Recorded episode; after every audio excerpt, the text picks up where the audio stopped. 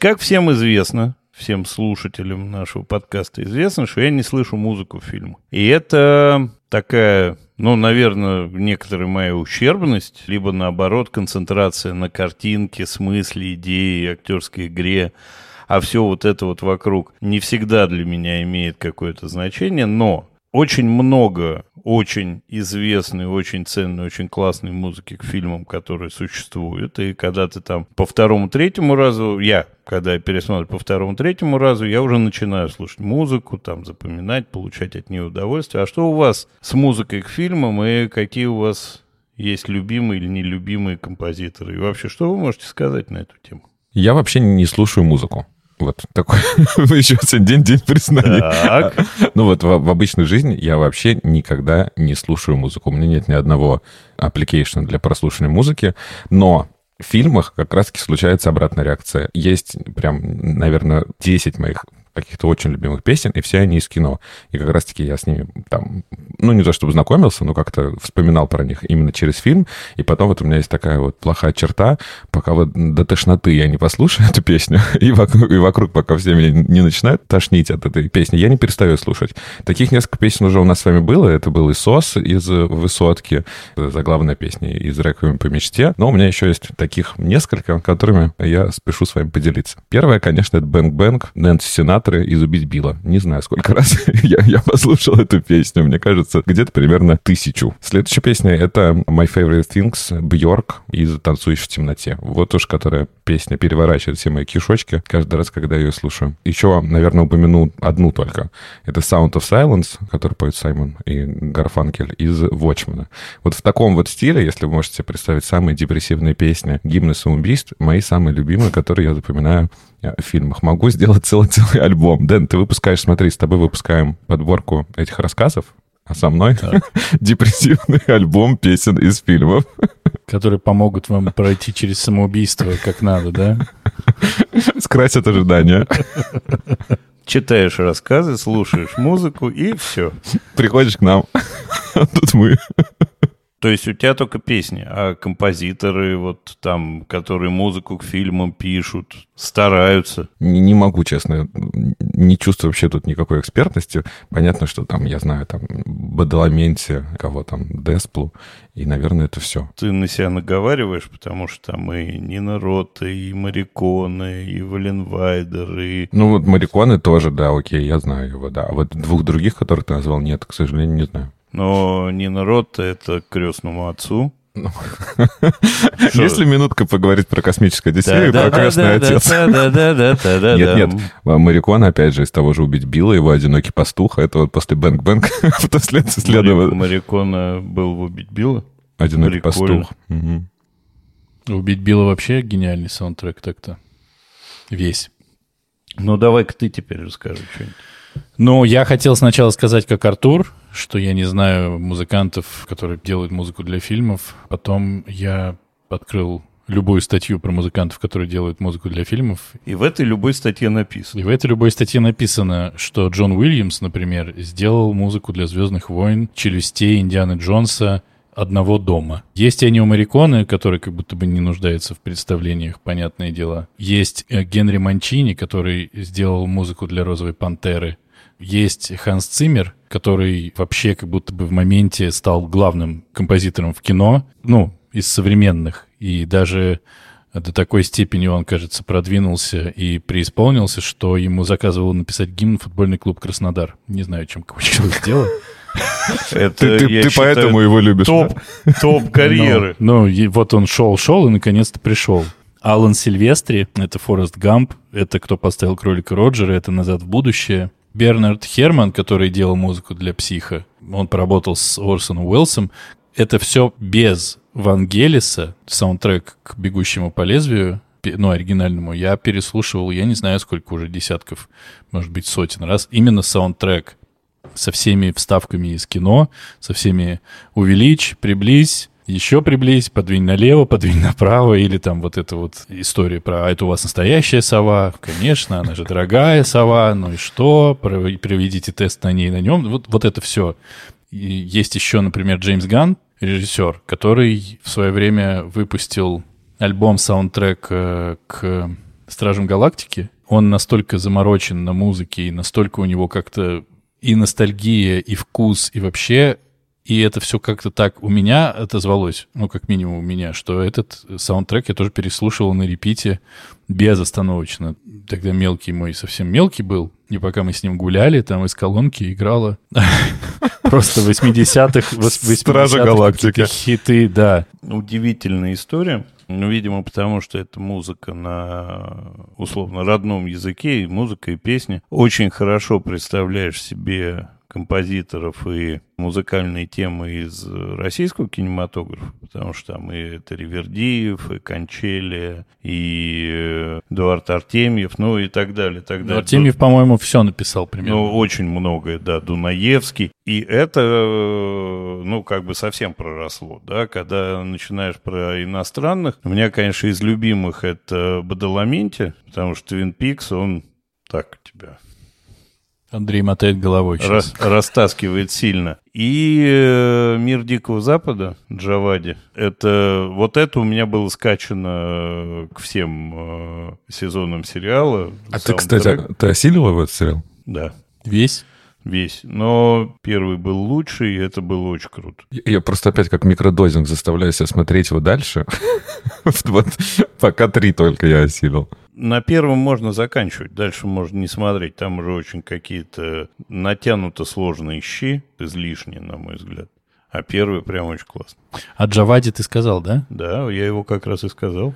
Он как раз делал музыку для «Игры престолов». Нет, Джавади очень популярный сейчас. Да, ну то есть полно всего, и «Железный человек», и «Вечный». То, что вы сейчас упоминали, это очень крутые композиторы, которые писали какую-то оригинальную да, музыку для фильмов. А вот э, композитор же отвечает за подбор не оригинальных песен. Он же отвечает? Или это как ну, совместная ну, работа с режиссером? Или как это, это происходит? совместная работа с режиссером, или это есть отдельные люди, или это делает композитор. Я думаю, везде все по-разному. А там какой-то саунд кто-то должен же Ну, саунд-продюсер есть, но условно Джеймс Ган, по крайней мере, легенда гласит, что он собирает свои саундтреки сам. Тарантино собирает свои саундтреки сам. Именно потому, что он видит как в этот момент, в это время будет звучать трек из радио, который ты слышишь две секунды, но он точно доработает вот так вот картинку правильно. Можно я еще вспомню две песни?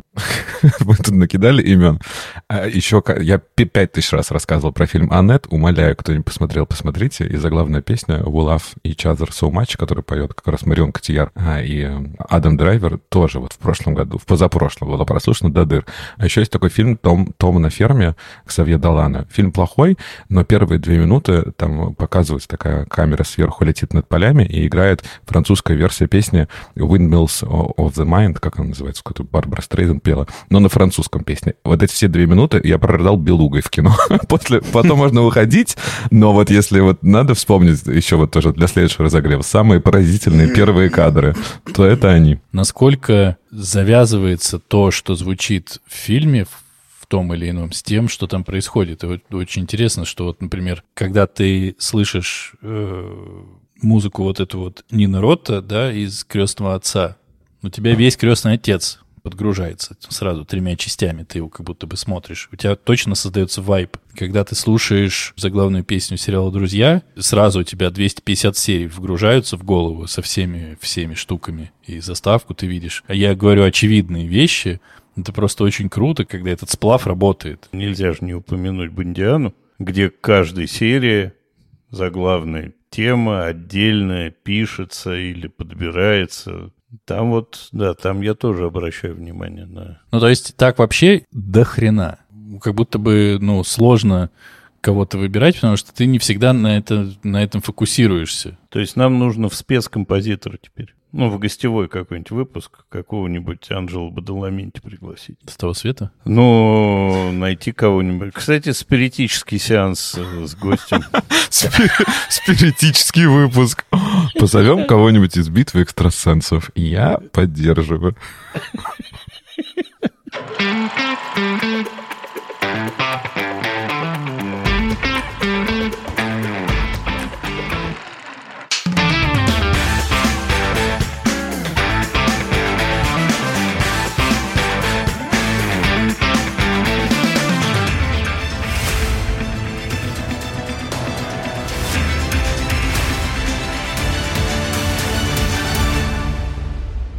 Всем привет! Это подкаст «Экранизировано». Здесь мы обсуждаем книги, которые стали фильмами, и фильмы, которые когда-то были книгами. Каждую неделю один из нас выбирает фильм, который мы будем смотреть, и книгу-первоисточник, которую нужно прочитать. Кино должны посмотреть все, а книгу должен прочесть выбравший. Но могут и остальные. Очень важно, обсуждаем мы все и со всеми спойлерами. Меня зовут Денис, сегодня я демон монтажа. Меня зовут Андрей, и мои двери открыты в разные миры. А меня зовут сегодня Артур Цифер. Артур Цифер. Сегодня мы обсуждаем мультипликационный фильм, снятый по мотивам романа «Ходячий замок» писательницы Дианы Уин Джонс, который вышел в 1986 году. Как вы догадались, мы обсуждаем одноименную экранизацию «Ходячий замок» от Хаяо Миядзаки, который вышел в 2004 году. Выбор этот сделан был Андреем Юрьевичем, поэтому, Андрей Юрьевич, будьте любезны, приступайте. Детишки, сейчас я расскажу вам сказку. Странную. Странная сказка «Ходячий замок», э, странные писательницы. Либо это очень еще странный перевод, то, что я читал, либо какая-то странная редактура. На тебя странно смотрит Артур, кстати, Ну, в общем, как-то все это было... Странно? Странно. История следующая, почти как в «Маленьких женщинах». Есть семья, четверо дочек. Трое. Четверо. Трое, да, трое дочек. Мама, безвременно ушедший папа. У них остался шляпный магазин. Как только папа, значит, закончился, мама распихала дочек в разные места. Одну отправила учиться а, на колдунью, другую отправила работать в кондитерский магазин, а одну оставила при себе, чтобы она шляпки делала. Живут они в каком-то маленьком городке. Ну, вообще это какая-то волшебная страна, там нормально функционируют э, колдуны, волшебники и так далее. По волшебникам есть два главных действующих лица. Это главный волшебник и злодей он в книге тоже Хаул, по-моему, да? Угу. У которого есть ходячий замок, который ходит вокруг города, и а, ходят слухи, что, значит, этот колдун Хаул похищает души и сердца девушек, и все, значит, этого сильно боятся, и девушкам, как в парфюмерии, запрещено выходить вечером одним из дома. есть болотная ведьма, все ее тоже боятся. В результате в какой-то момент в эту шляпную мастерскую приходит это болотная ведьма, накладывает заклятие на нашу главную героиню Софию, и та из э, молодой 18-летней девушки превращается в 90-летнюю старуху. Сгорбленную, скрюченную и так далее. Там никакого перехода и никакого внутреннего диалога. Просто, значит, это случилось, и она тут же ушла из дома, потому что, ну, значит, так и надо. Все. И мама меня, видимо, эксплуатирует, как ей нашептала сестра. Она, кстати, все же мачеха. Ну, мачеха какая тут уж большая разница. Что с мамой случилось, мы не знаем. Мы знаем, что она мама младшей дочери. Да, мама младшей дочери, угу. да, а для двух старших не, не мама. И, значит, э, это вновь созданная старушонка уходит из города, добирается совершенно случайно до замка Хаула, и там начинает жить. С одной стороны, в надежде, что ее расколдуют, с другой стороны...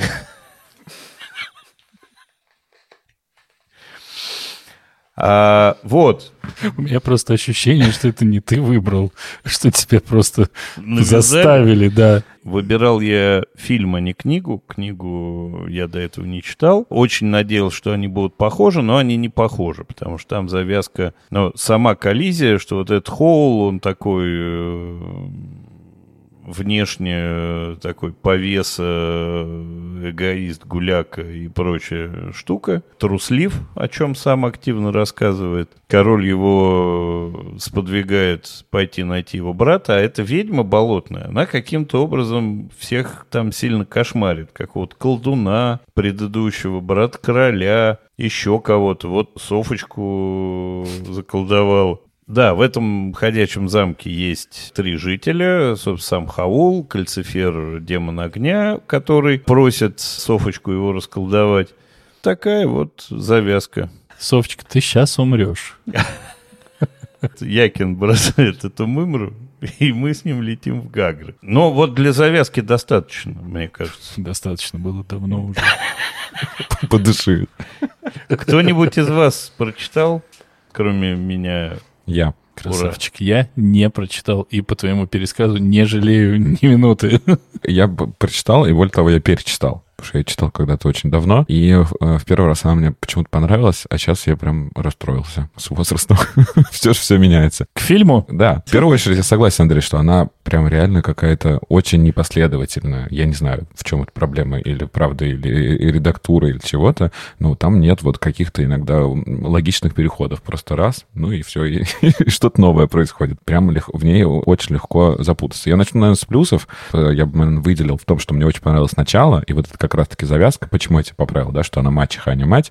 Это как бы круто, что она начинается, она берет стандартную такую вот сказку, да, как в Золушке, да, есть мачеха, вот у нее есть такие-то дочери, одна какая-то несчастная. Но здесь, наоборот, повезло не самой младшей, как обычно, а самая старшая поняла, что ее ничего крутого не ждет. И вот, вот начало мне понравилось. Очень круто большое количество отсылок. Если в Орландо мы с вами немножко это туповато, чтобы их разгадать, в «Ходячем замке» нашего уровня ты можешь найти много отсылок. Там есть и э, страна ОС, Э, Хоул как-то вспоминает про чаепитие. Там есть и про «Властелин колец», и про что только нет. И вот такие пасхалки находить, это очень круто. И что еще один момент, который мне прям понравился, это то, когда мы узнаем немножко предысторию Хоула, и он в один момент отправляется вместе с, со всеми вот этими своими домочадцами в тот мир, откуда он пришел. И мы выясняем, что он пришел из нашего мира, из реального. Герои не до конца понимают, что вокруг них происходит. Они видят какие-то мерцающие картины, но мы понимаем, что это телевизор, да, какие-то там мерцающий прибор, мы понимаем, что это компьютеры. И вот этот момент, что, по сути, он такой немножко эскапист из своего мира, и что делов, видимо, наделал и, и смотался, вот этот момент мне понравился. А дальше... Подожди, делов наделал. Он защитил диплом по специальности магии и чародейства в нашем мире. Не в нашем. Согласен. В нашем. Ну да, да, там. Его же эта бабка преподавательница, да, она там жила. Значит, это не совсем наш мир. Согласен, да. Окей. Значит, и этот момент не понравился, получается. Вот. Значит, оставляем два 2 плюс. А в общем, было очень сложно следить. Вот этот момент, когда в конце они все собираются почему-то в одном доме, когда ты не можешь понять, вот это пугало, оно, он заколдованный колдун или принц, да, вот этот сын короля. Тут как раз все понятно. Я не говорю, что непонятно, но вот этот немножко, на мой взгляд, что-то перетумачили, когда там она смешала части тела, да, вот тут вот этот череп, это чей череп был, вот он к кому из них относился? Болотная ведьма разобрала двух принца и колдуна по запчастям. И своего помощника. Разные... И своего да, помощника. раскидала в, в разные сущности. А они чудесным образом потом собрались. Один был фрагментами в пугале, другой в черепе на столе, третий в собаке, четвертый там еще в чем-то. Вот. И они потом скомпоновались как-то в трех приличных людей. Типа. Очень много, на мой взгляд, лишних сцен. Они просто входят и выходят из дома. И ничего не происходит. Он ушел куда-то, а она прибирается. Он ушел в другое место, а она э, ругается с Майклом, а еще что-то. Ну, короче, вот как-то мне показалось очень много таких сцен. Ну и, конечно, расстройство от финальной битвы, опять же, с боссом. Да, всю книгу идет какое-то нагнетание, и вот эта болотная ведьма, которая, кстати, тоже является отсылкой, да, к стране Оз. И раз пугало ее вот так вот быстренько убило. Ну, не знаю. Я прям очень-очень и очень расстроен, но очень и очень рад, что Хаяо Миядзаки разглядел в этом романе что-то такое крутое. Ну, да, Миядзаки по-своему поступил с этим произведением. Но, казалось бы, про книгу я даже не знаю, но она, она странная. Она, я бы сказал, сумбурная. Сумбурная, да. Сумбурная, суматошная и такая странноватая. Может быть, мы уже упоминал. все же не совсем в том возрасте. Еще единственное, что вот я узнал, что она является первой частью из трилогии. И там есть еще продолжение, и в этих продолжениях э, София с Хоулом, э, с Хаулом также еще будут появляться, и у них даже как будто дети пойдут, и Кальцифер еще будет... Кальц... Я его называю Кальцифер, он, конечно, Кальцифер. И Кальцифер еще будут появляться. Вот вторая называется что-то «Воздушный замок», а третья э, «Дом с характером», как-то так. Но если он от кальция, то кальцифер. Если от люцифера, то кальцифер. По фактам разложил. Спасибо.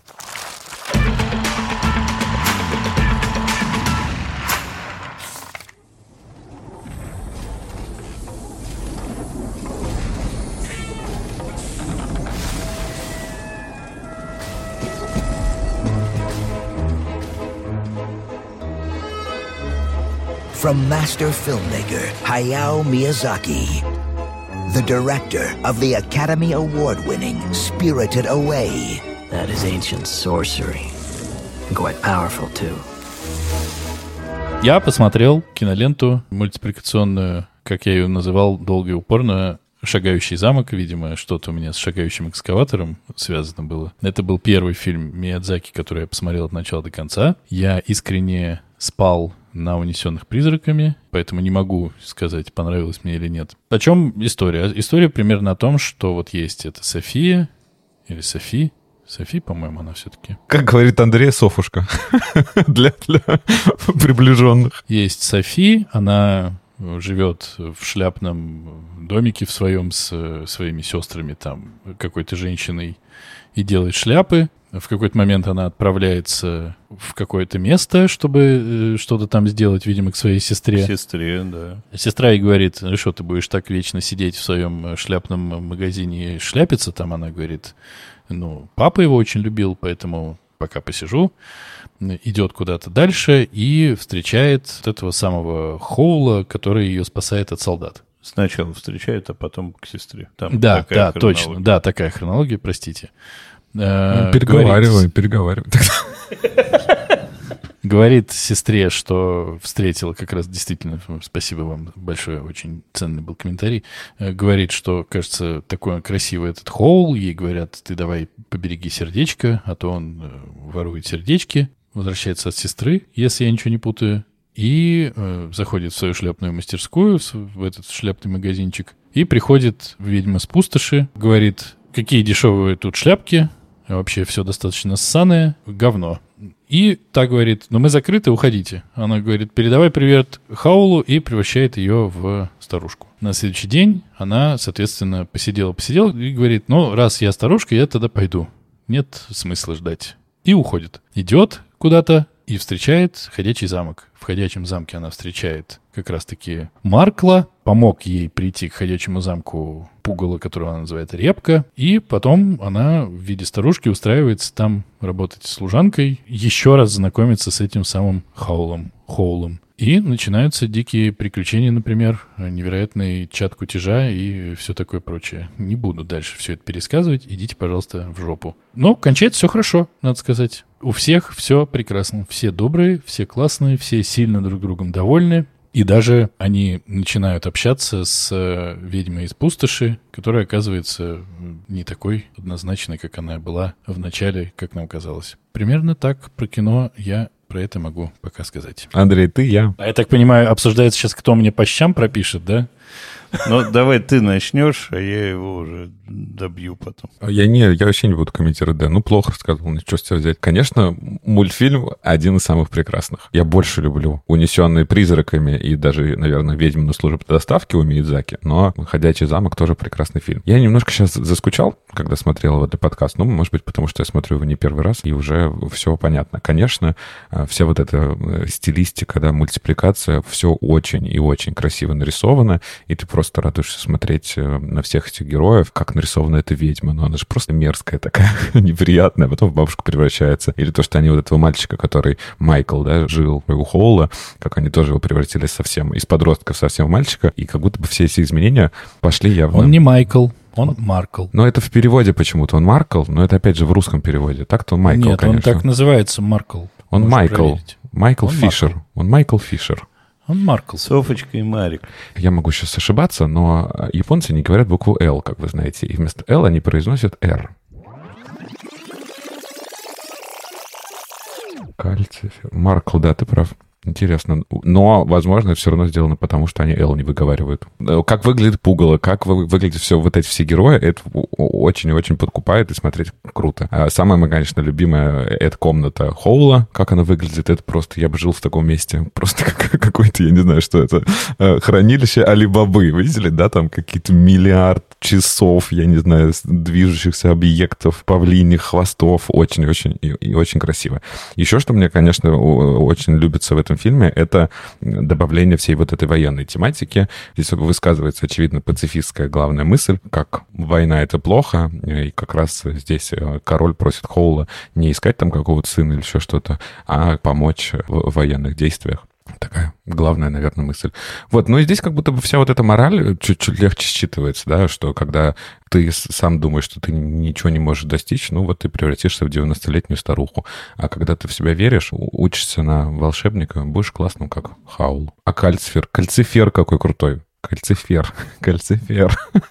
Ты какую-то очень интересную вывел мораль. Ну, как бы бог с ней, с моралью я спорить не буду, она здесь у каждого своя. Миядзаки, ну, на мой вкус вообще в мультипликации это такое имя-имище. «Ходячий замок» тоже не первый раз смотрю, и он мне нравится очень когда смотришь к подкасту, там, обращаешь внимание на какие-то вещи, мне кажется, они переиграли с э, изменениями по возрасту Софи, потому что в разных ситуациях она показана в разном возрасте. То есть так ее сделали старушкой, но когда она спит, ее видят как девочку 18-летнюю, в глазах Хаула она тоже то девочка, то старушка, то женщина средних лет, то еще, еще кто-то. И вот, вот этот вот раскардаш с ее осанкой и лицом и морщинами, он чуть-чуть сбивает. И голосом еще. И голосом, потому что это там вот прямо все время меняется, то есть такая переменчивая история. Важно что в отличие от книги действительно это не сказочные задания у Хаула, а он такой э, антифашист. Ходит и спасает, пытается спасти мир от бомб. Непонятно как, то есть здесь тоже с объяснениями не очень заморачиваются. Он как птица летает и как-то этим пытается что-то сделать лучше. Что он пытается сделать лучше, до конца тоже непонятно. Но в целом он за все хорошее против всего плохого. Но это вообще тема э, мультфильмов Миядзаки. Он на военной тематике, в общем, достаточно четко сфокусирован на антивоенной истории. Это у него в очень большом количестве фильмов используется, проскакивает и так далее. Он гораздо э, четче фильм, чем книга, и он действительно очень красивый. То есть это стилистика стимпанка, я так понимаю, очень во многом, ну, по крайней мере, по всей технике, по самому ходячему замку, это такой стимпанк-стимпанк. Это вообще очень приятная и нравящаяся мне тема. То есть я получил удовольствие в очередной раз, хотя, наверное, шестой раз пересматривать не буду. Я его смотрел прям пять вместе с, с этим разом. А шестой, наверное, пересматривать не буду, потому что, ну, уже перебор. Ну, давай, расскажи нам, насколько плох Миядзаки, почему его творчество говно, почему фильм говно. Давай. Ничего подобного, конечно, не будет. Кроме того, что я заснул в какой-то момент я очень долго боролся со сном, но заснул. Так уж прям а, ничего а, плохого ты, не скажу. Не, не досмотрел? Да нет, досмотрел, конечно. Я много слышал про этот мультик. Конечно, я сильно накачан, что, ну, «Ходячий замок», ты что не смотрел? Ну, что еще и «Унесенных призраками» не смотрел? Лох. И вообще ты ничего не понимаешь. Ну, согласен. Совсем согласен. Лох ничего не понимаю, потому что в целом есть куча моментов супер классных. Действительно, очень изобретательно все нарисовано и придумано. Меня, конечно, подкупила эта дверь. Меня, конечно, подкупила, очень подкупило превращение ведьмы в эту старушку. Совершенно какую-то безумную, безо... вроде безобидную, но все равно с каким-то там умыслом внутри. Мне очень понравилось, действительно, как нарисован этот э, ходячий замок. Мне очень понравилось пугало. Мне очень понравилась собака, которая кряхтит, э, сопит, еле живая, как будто бы все фрагментами супер классно. Ну, как будто действительно вот это то, что можно брать. Стоп-кадры, плакаты, все что угодно. Очень-очень-очень красиво, но, сука, на мой взгляд, это, ну, если не полностью, то на огромный кусок лишено смысла. Я не буду, естественно, оспаривать талант Миядзаки как сценариста, но просто либо это, учитывая, что я сейчас послушал, как было в книге, либо это просто дань книге, либо еще что-то. Но, на мой взгляд, очень много всего происходит ни с чего. Начать хотя бы с того, почему ведьма с пустоши превратила нашу героиню в старушку. Это как раз объясняется. Она охотится за Хаулом, Хаулом, Хоулом. Как правильно? За всеми тремя. Ну, смотри, Хоул. по книге Хоул. По Хоул, фильму я бы сказал, Хоул. что Хаул все же. Хаул, да, по фильму Хаул. Она за ним охотится, и она к нему имеет какой-то интерес, какое-то дело, а тут какая-то дурында, которую он спасает от солдат, и они вместе убегают от ее этих самых приспешников-прислужников, и она в ней видит конкурентку, она же за ним наблюдает все это время. И вот она э, устраняет конкурентку с дороги. Ну, это, на мой взгляд, было очень странно. Дальше очень что? Не, нет, я как раз-таки согласен с тобой. Мне это вообще не, непонятно было. И вот там как бы, как бы же главная интрига, что он, ведьма не может найти Хаула, да, непонятно у тебя над городом ходит огромный замок металлический, видят, да, который, который шумит, звучит на ножках, и она его не может вычислить. То, что она его не могла бы найти в других городах, это как бы понятно, да, потому что там он как раз как, как За, обычно... Замок она не может пройти, там кальцифер все блокирует, туда никто не может войти, казалось бы, просто так окей. Даже еще тот момент, когда они, мама ее приходит, да, здесь она мама, а, и вот оставляет там какой-то подарочек, кошелек, и из нее, да, вылазит какая-то бяка. Точно, да, она не могла сама зайти. Дальше бесконечно унылая и какая-то тяжело воспринимающаяся история с войной. Мне кажется, что вот она вся шла, это военная тема, а как бы когда она закончилась, я сидел, думал, ну вы серьезно? Вот это вот э, придворная колдунья, говорит, ну, давайте закончим тогда эту бессмысленную войну. Я, может, себе придумываю, но у меня есть ощущение, что именно э, ты считал именно то послание, которое он и положил, что война — это уныло, нудно и бессмысленно, и заканчивается она совершенно вот такими способами. Может и это быть. вот, ну, прямо кажется такой правдой, что от этого становится тошно и паскудно. Стало тошно однозначно, потому что, ну уж больно сильно это актуально. Правда, абсолютно. У меня это прямо вот э, в голове звенело, что, ну, прикол. Все говорят, она не нужна, но она все равно есть, и вот это все. Но вот сама подача, наверное, я, может быть, правильно назвал то, что он заложил.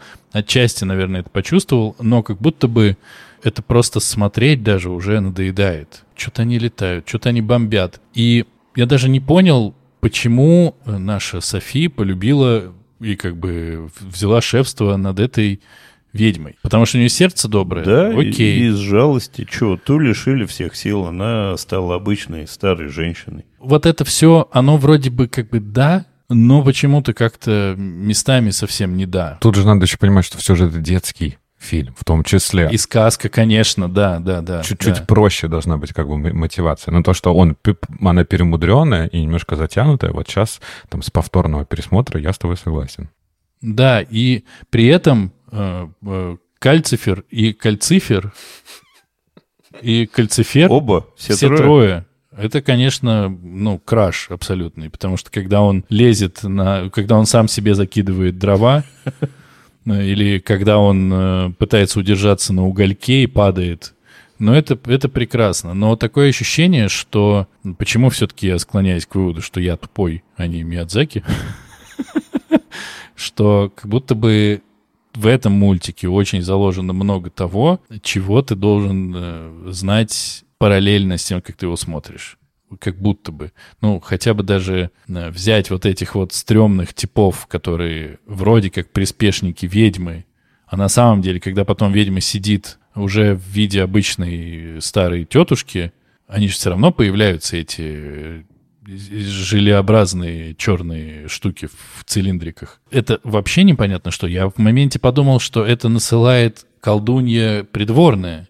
Ну, так и так и есть. Ну, тогда это вообще какая-то просто рандомная пехота. Потому что вроде такие же чуваки носили колдунью. И вот в этом всем ты вот смотришь, все красиво, все классно. Ну, собака с человеческим лицом, с такими грустными глазами. Ну вот пугало, которое скачет. Даже мальчик этот с бородой. Но это все, вот ты даже когда говоришь, это прикольно но это не складывается в одну какую-то стройную историю. Я могу надумывать и придумывать. Вот эти э, антропоморфные существа — это образ плохих людей. То есть у меня ощущение такое. Потому что нам нигде не показаны люди в плохом виде. Плохие солдаты, плохая история — это вот концентрация зла.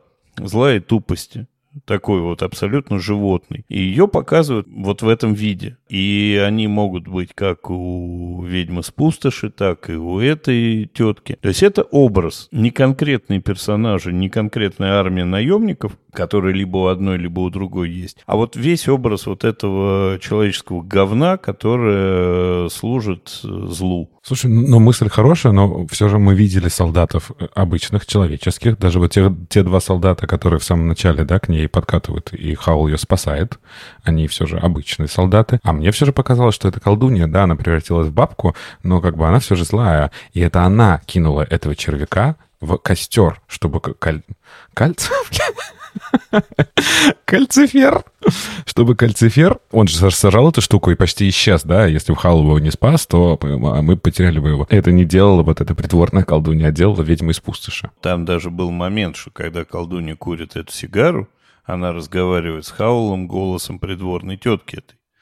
То есть она зомбирована как передатчик. То есть она я вообще этого не, не считал даже. У нее нет колдовских сил, она ничего не может сделать. И мне показалось, что этого червяка... Червяка притащила мачеха, мачеха, мама, неважно.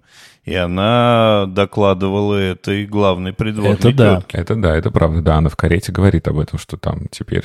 Угу. То есть ведьма из пустоши, она пыталась спасти. Она как бы пыталась, я так понял, отвести да, угрозу. Да. Но при этом э, почему приходит э, потом Хаул и говорит, вот как-то очень хреновенько, конечно, выглядит кальцифер. Ну, скажи, был червяк, я его кинул, хотел сжечь. Знаете, какое-то такое ощущение, что сейчас вот оно щелкнет, сейчас какое-то ружье выстрелит, но, например, ружье с э, ведьмой, с этой, для меня так и не выстрелило. Почему она не отдавала кальцифера в конце, и почему она отдала? Почему она у, выкидывает червяка, но при этом э, курит сигары и такая самодовольная? Она в маразме или она все-таки классная? Про курит я попробовал объяснить. Она была зомбирована и подчинена воле через сигару как раз. А что касается, почему она не может отпустить Кальцифера, здесь история тоже довольно, на мой взгляд, понятная. Она была долгое время в симбиозе с своим таким же демоном, ее от него насильственным образом освободя, а он ее прям поглощал. То есть у Хаула с Кальцифером были свои договоренности, он его сожрал и вытащил через э, сиську все. То есть выглядит это дико абсолютно, когда он ловит звезду, ну, а демона, и сжирает. Ну, это как, как, как, как продажа души. Когда ты заключаешь договор с дьяволом, ты продаешь душу. Тут понятно. Но подожди, то, что ты сейчас ты рассказываешь про ведьму со своим демоном, это же есть в, полностью в книге. Но как это можно понять из мультика? Ее лишили этого, но у нее память есть и понимание, что вот это самое ценное, она скучает по своему демону. И в Кальцифере она видит вот эту замену. Ну, это такая ее прелесть она вот поэтому так его хочет, вожделеет и все время на него смотрит. У нее отняли что-то, а она здесь видит что-то похожее. Она это очень хочет. Вот я тебя слушаю, ты говоришь абсолютно разумно, я это прикладываю к тому, что я посмотрел, да, но вот, видимо, моего мыслительного какого-то аналитического аппарата не хватает. Вот я просто смотрю, и я, не, я даже не понимаю, как э, Софи приняла решение, как она спасет Хаула, я не понял. Ну, и меня еще размотал, конечно, появившийся принц из Пугала. А еще его реплика, типа, я принц соседнего государства, ну тогда останови войну. Именно так и поступлю. Это как-то так? Не знаю, ну, блин, ну... Ну, это сказка. Ну, как-то оно все вот, ну, оно, оно сказка, но вроде бы, оно вроде с одной стороны сказка, с другой стороны немножко, ну, как бы сложнее, интереснее, чем сказка. И, и, и все вот это вот у меня так и не слепилось в одно. Ну, с принцем соглашусь. Наверное, нужно было рассказать, кто его туда загнал, за что, как. Может, есть режиссерская версия на 6 часов, где для тупых. Тут еще какая-то странная история. Ты смотришь, прости, Артур, за упоминание э, космическую Одиссею, и ты говоришь, я не понимаю, но мне нормально. А бывают вещи, когда ты говоришь, я не понимаю, и я не, меня это не устраивает. Где эта разница, при том, что, ну, это действительно очень красиво, очень изобретательно, очень здорово сделанный мультик. Почему в моменте ты такой говоришь, я не понимаю, и мне не нравится это? Не знаю, от чего это зависит, но вот у меня получилось так. Нормальное восприятие. Может быть, его нужно еще 3-4 раза посмотреть, чтобы я-то пятый смотрел или шестой какой-то. Может быть, я с первого раза примерно в твоем был состоянии, я не помню. Не, я думаю, не было, иначе бы ты его не стал пересматривать. Я скорее из-за картинки пересматривал. В какой-то момент я решил пересмотреть всего Миядзаки и сидел, тупо смотрел всего Миядзаки. Очень мне понравился мой сосед Тоторо, но там еще непонятнее все. Еще хочу сказать, что начал я смотреть с субтитрами на японском, а потом решил, что мне сложно, потому что, ну, как будто бы здесь точно хочется всю картинку видеть. Включил дубляж, и какой-то был чудесный дубляж. Благо, что мне очень сложно сравнить, насколько перевирают японские слова в переводе на русский. Чудесный совершенно дубляж. Ну, как все здорово. И вот этот кальцифер замечательно там звучит, и все, Я все после того, как почитал комментарии на Кинопоиске, ну, не комментарии, а вот эти вот... Рецензии. А знаете, нет, а знаете ли вы? Mm. Я понял, что нужно было смотреть в английской озвучке с русскими субтитрами, но такого варианта я не знаю, где найти. Потому что в английской озвучке э, Хаула озвучивает Харрисон Форд. Нет, наш любимый американский психопат Кристиан Бейл. Он заявил, э, что он готов озвучивать любого персонажа Миядзаки, потому что он от него балдеет и прется и вообще. Вот, и Хаул озвучивал он. И нужно было, видимо, смотреть, смотреть английскую озвучку с русскими субтитрами. Наверное, это могло бы тоже быть интересно. Ну да, потому что сказка все же английская, условно, да, писательница. И здесь нет все же каких-то японских тем, поэтому, да, как будто не обязательно ее смотреть в оригинале. По поводу того, чего я не понял, что очевидно имеет какой-то смысл, даже трость, которую э, Софи дал пугало. Это не просто палка, это осмысленная трость с мордой, с птичьим клювом, по-моему, да, с этим вот как бы чумным таким носом. Как я понимаю, это как раз-таки его была помощь, он же заколдованный принц. Да. Нет, вопрос, почему именно такую палку у Дэна? То есть, что она символизирует, там что прямо, она означает? Да, там прям на ней акцент сделан, что вот она видит, что это за палка. Ну, потому что он пугало и палка с птичьим мордой. Ну, может быть и так, но я думаю, что как раз искать смысл во всех э, разложенных там предметах, условно говоря, не обязательно, потому что мне кажется, что очень много прорисовки было, ну, просто потому что это стилистика такая, нужно насытить было образами, картинками и так далее. Но, может быть, ты и прав, может быть, палка... Стреляет. Значит, да. Мне вот интересно, насколько лично мне насуют в комментариях, и вообще нам потом всем, сначала мне лично, а потом нам всем, за то, насколько мало мы знаем про этот мультфильм, ну вот, про историю создания, про какую-то его философию. Про историю создания мы знаем, что они искали натуру, ездили и нашли в Эльзасе и, и Лотаринге или там Эльзаса что-то еще. Про Кристиана Бейла знаем. Я имею в виду, что вот опять, если сравнивать это с э, «Космической Одиссеей», где как будто бы какие-то исторические решения принимались чуть ли не для всего кинематографа. И, ну вот вы помните, меня было не заткнуть, меня уже выгнали из микрофона, а я все орал там факты про космическую Одиссею. Здесь такой работы у нас, ну, как будто нет. Потому что у тебя гордость и предубеждение. И зомби. И зомби. Ты был предубежден против э, ходячего замка? Нет, я не был предубежден, просто мне, ну, как будто бы когда я посмотрел, не возникло такого желания, сейчас я должен узнать все, что только можно узнать. Ну, в общем, наверное, это как раз то, что мы придумали в нашем подкасте. Мы все-таки высказываем свое личное и точно непрофессиональное мнение. Но уж больно страшно, что «Ходячий замок» такой большой как бы пласт в мультипликации, что насуют. Артур, у меня есть предложение ввести новое правило. То есть каждый фильм Дэн должен посмотреть с комментариями режиссера. Мне нравится это правило. Во-первых, он тогда полюбит любой практический фильм, потому что режиссеры на него действуют магическим образом. Но за исключением какого-то, какой-то один был фильм, а, «Любовница вампирш», где даже это не помогло. Где я даже не смог досмотреть. Потому что они сами говорили, ну, блин, снимались в фильме.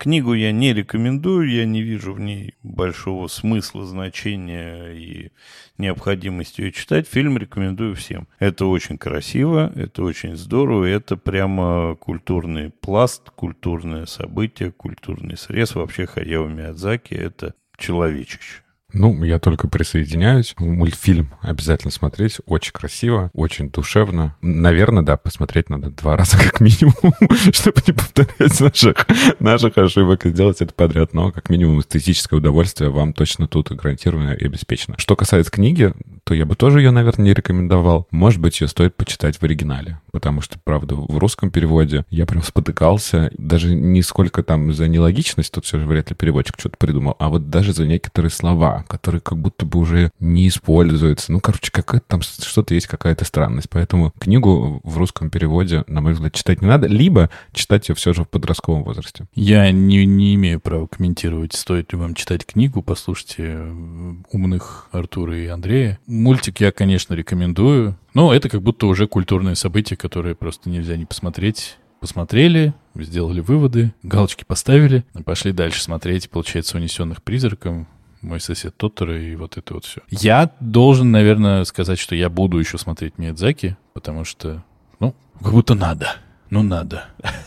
В этом году у него выходит новый фильм, который должен стать последним в его карьере, и он тоже экранизация. То вот. есть в, в этом году все заканчивают карьеру. Миядзаки, Тарантино, Коппола. София? Нет, Фрэнсис. А Форд? Харрисон?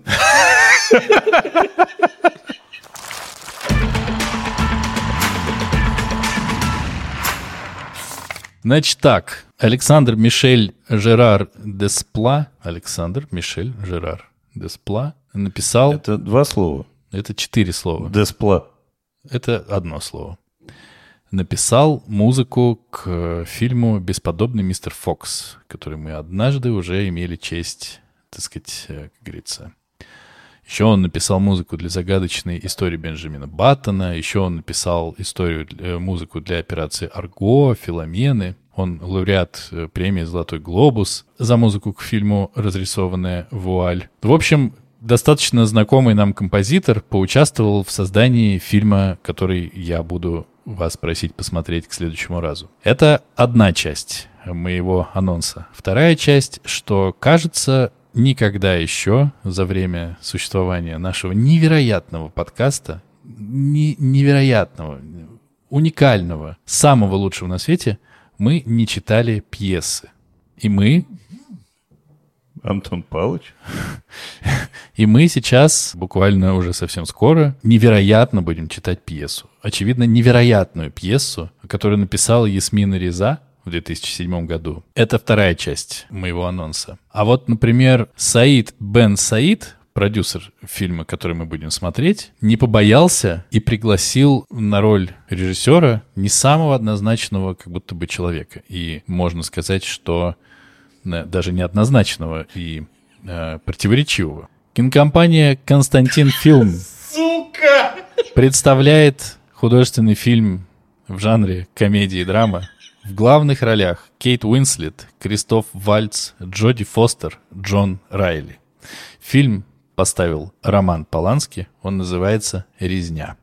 И вышел он 1 сентября 2011 года. А давайте мы ее почитаем по ролям. Я буду голосом автора. Акт первый. Входит. Акт первый. Половой. С Полански особенно смешно. А я напоминаю, что нас можно слушать на любой удобной подкаст-платформе. Подписывайтесь на нас на Apple подкастах, ставьте звездочки, пишите свои комментарии. Находите нас в Яндекс Музыке и ставьте сердечко, а также приходите в наши группы в Инстаграме и Телеграме, где мы обсуждаем много всего интересного. Все. Спасибо, что не устаете от нас. Спасибо, что помните о нас. Спасибо вам большое. Пока. Есть ходячий замок, а есть избушка на курьих ножках. Я за избушку. Всем пока. Пока-пока. Пока. Пока.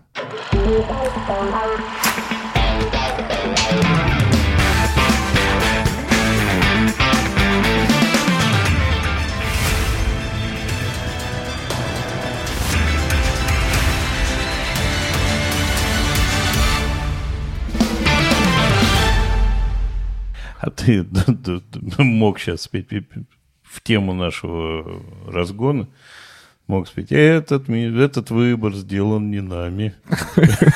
А я хотел сказать... Этот выбор сделан не мной. Сделан этим главным сказочником. Сделан выбор Андреем. Нет, песню, которую, Андрюх, ты предложил, не в этой стране надо петь. И вот такие э, как бы э, пасхальные какие-то, да, подсказки, пасхальные кто, блядь? Яйца. Ну, Пас пасхалки. Пасхалки, да, просто они, да. Хронометраж по я, я, У меня эта мысль крутится в голове, блядь. Вы как специально. Эти все факты будешь рассказывать в следующий раз. Нет, эти, Фак, эти все факты здесь у нас останутся. Так вот,